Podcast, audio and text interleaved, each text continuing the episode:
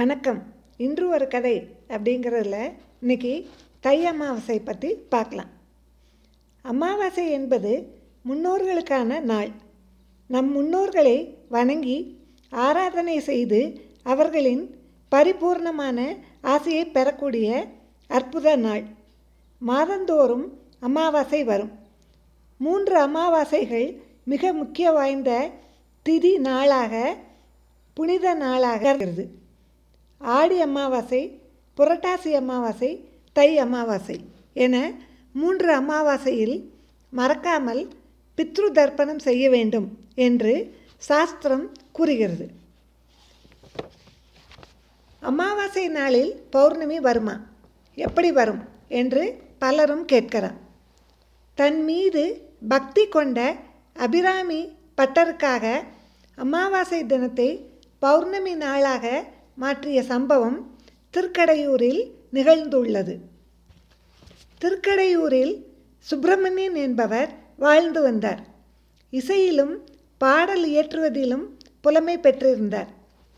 அவர் சிவாலயங்களில் ஒன்றான திருக்கடையூர் அபிராமவல்லி உடனுரை அமிர்த கடேஸ்வரர் கோவிலில் அனைத்தும் அன்னைதான் என்று வழிபட்டு வந்தார்.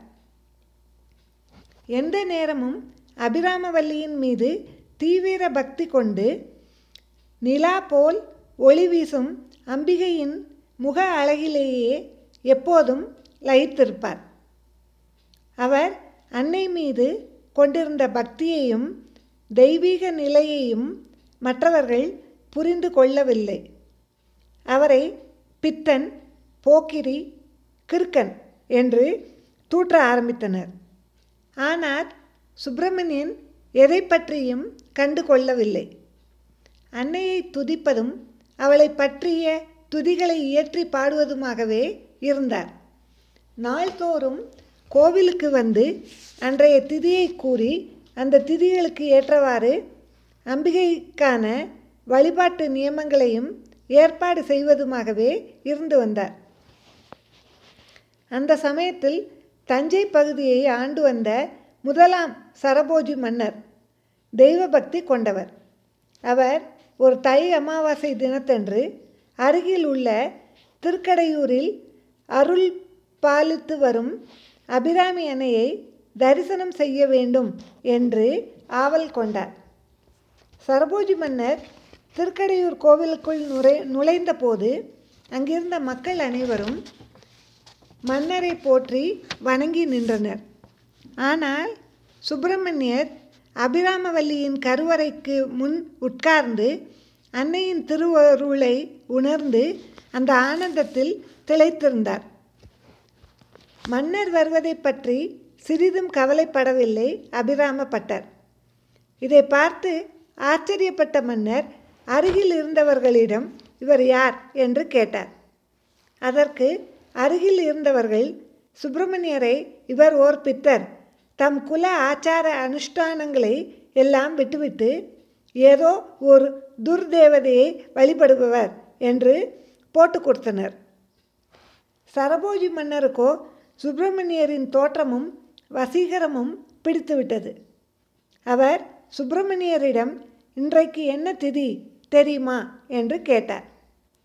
சுப்பிரமணியரோ அபிராமவல்லியின் அருள்மணம் கமலும் தெய்வீக தோற்றத்தை மனதில் நிறுத்தி பரவச நிலையில் இருந்ததால் வாய் குளறி இன்றைக்கு பூரண பௌர்ணமி திதி என்று சொன்னார். சுப்பிரமணிய பட்டர் சொன்ன பதிலை கேட்டு சரபோஜி மன்னர் அப்படியானால் இன்று இரவு வானில் முழு நிலவு உதிக்குமோ? என்று கேட்டார். காரணம் அன்று தை அமாவாசை திதியாகும். ஆனால் சுப்பிரமணிய பட்டரோ எதை பற்றியும் யோசிக்காமல் நிச்சயம் வரும் என்று கண்மூடிய நிலையிலேயே கூறினார். மன்னருக்கு கோபம் வந்தது. அப்படியானால் இன்று இரவு வானில் பூரண நிலவு உதிக்காவிட்டால் நிச்சயம் உனக்கு மரண தண்டனை என்று கட்டளையிட்டு போய்விட்டார். அரசர் சென்ற பிறகு சுப்பிரமணிய பட்டருக்கு சுயநினைவு வந்தது.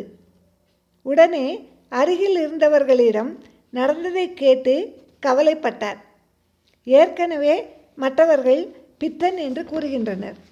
இப்போது தான் அமாவாசை திதியை மாற்றி பௌர்ணமி திதி என்று சொன்னதால் அவர்கள் சொன்னது உண்மையாகி விடுமே என்று கவலைப்பட்டார். இந்த தவறிலிருந்து தன்னை அந்த அபிராமவல்லி தாயார்தான் காத்தருள வேண்டும் என்று வேண்டிக் கொண்டார் பின்னர் சுப்பிரமணிய பட்டர் தாயார் சன்னதிக்கு முன்பாக ஓர் ஆழமான குழியை வெட்டினார். அதில் விறகுகளை அடுக்கி தீ மூட்டினார். அந்த குழிக்கு மேல் ஒரு விட்டமும் நூறு கயிர்களால் ஆன உரியையும் கட்டி அதில் ஏறி அமர்ந்து கொண்டார்.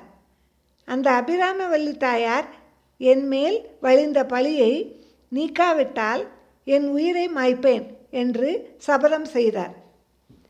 பிறகு அபிராமவல்லியை நினைத்து உதிக்கின்ற செங்கதிர் உச்சி திலகம் உணர்வுடையோர் என்று ஒவ்வொரு அந்தாதியாக பாட ஆரம்பித்து ஒவ்வொரு கயிறாக அறுத்து கொண்டே வந்தார்.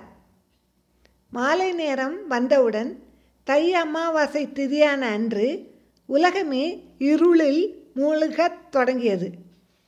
ஆனால் அன்னையின் ஆசையால் நிச்சயம் நிலவு தோன்றும் என்று நம்பிக்கையோடு தொடர்ந்து பாடிக்கொண்டே இருந்தார். சுப்பிரமணிய பட்டர் எழுபத்தொன்பதாவது பாடலை பாடி முடித்த உடனேயே அன்னை அவருக்கு காட்சி கொடுத்தாள். தன் காதில் அணிந்திருந்த கம்மலை கலற்றி வான்வெளியில் வீசி எறிந்தாள். அந்த கமல் வானில் மிதந்து பல கோடி நிலாக்கள் ஒன்று கூடியது போல் ஒளியை பொழிந்தது. அன்னை அபிராமி சுப்பிரமணிய பட்டரிடம் நீ வாய் தவறி மன்னரிடம் கூறிய சொல்லையும் உண்மையே என நிரூபித்தேன். நீ தொடங்கிய அந்தாதியை தொடர்ந்து பாடு என்றாள். அன்னையின் அருள் பெற்ற பட்டர் பரவசப்பட்டு தன்னுடைய அனுபூதி நிலையை வெளிப்படுத்தும் அபிராமி அந்தாதி பாடல்களை பாடி நிறைவு செய்தார்.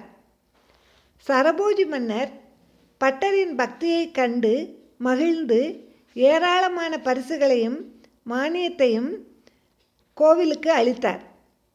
பட்டரை கிறுக்கன் பித்தன் என்று அதுவரை கூறியவர்கள் அவரிடம் மன்னிப்பு கேட்டனர். அன்று முதல் சுப்பிரமணியர் அபிராம அபிராமி பட்டர் என்று அவரை அழைத்தனர். அமாவாசை நாளில் தர்ப்பணம் செய்து முன்னோர்களுக்கு பிடித்தமான உணவை இலையில் வைத்து படையில் போட்டு பசுவிற்கு அகத்திக்கீரையும் காகத்திற்கு படையிலிட்ட உணவையும் வழங்கி நாம் முன்னோரை வணங்குவோம். நன்றி.